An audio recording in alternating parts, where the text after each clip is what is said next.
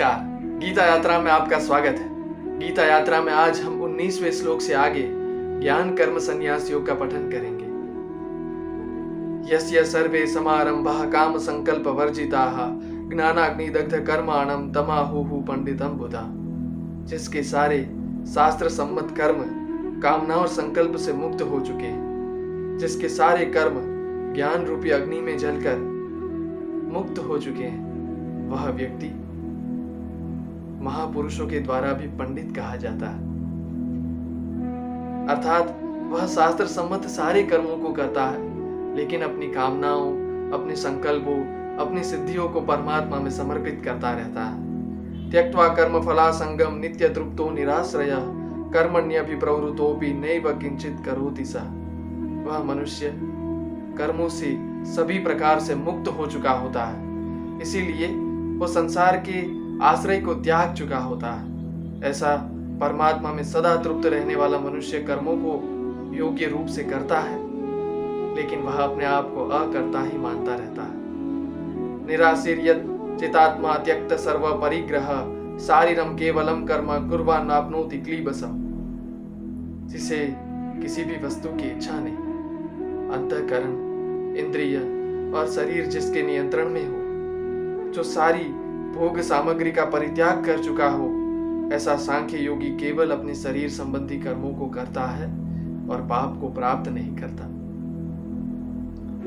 यद इच्छा लाभ संतुष्टो द्वंद्वातीतो विमत्सरः सम सिद्धा सिद्धो च कृत्वा न निबध्यते। उसे किसी भी वस्तु को प्राप्त करने की इच्छा नहीं होती। इसीलिए जो कुछ भी प्राप्त होता है, वह उसमें संतुष्ट रहता है। इसीलिए उसके ईर्षा द्वेषादि भाव अतीत बन चुके हैं। सुख, दुख, सिद्धि, असिद्धि जैसे द्वंद्व उसके लिए भूतकाल बन चुके हैं। वह कर्मयोगी अपने कर्मों को करता रहता है, लेकिन अपने आप को अकर्ता समझता रहता है। कर्मों से पीड़ा क्यों होती है? क्योंकि उस कर्मों का बोझ हम अपने कंधों पर उठाना चाहते हैं।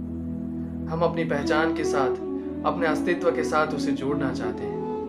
स्वयं श्री कृष्ण ये कह सकते हैं कि मैं अकर्ता हूँ, लेकिन हम नहीं कह सकते। हम तो यही कहेंगे कि ये मैंने किया है। ये मैं नहीं कर पाया। इस कार्य में मैं सफल रहा हूँ। मैं इस कार्य में निष्फलता को प्राप्त हुआ हम ही ये हँसते रोते चेहरे बनाते रहते हैं, क्योंकि हम अपने आप को ईश्वर से भी विशाल समझते हैं। लेकिन हम है नहीं। हमें भी उस विशाल कंधे की आवश्यकता है। हमें भी उस विशाल हृदय की आवश्यकता है।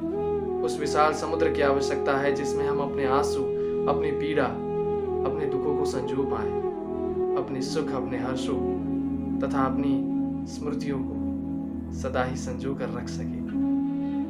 क्या यह सत्य नहीं? क्या परमात्मा का हृदय हमारी सारी पीड़ाओं हमारे सारे बैर ईर्षा द्वेष, भय, क्रोध को संजोने के लिए काफ़ी नहीं। और यदि अपना सब कुछ उसमें संजो दिया है तो आपके पास क्या बचा? अपना अस्तित्व।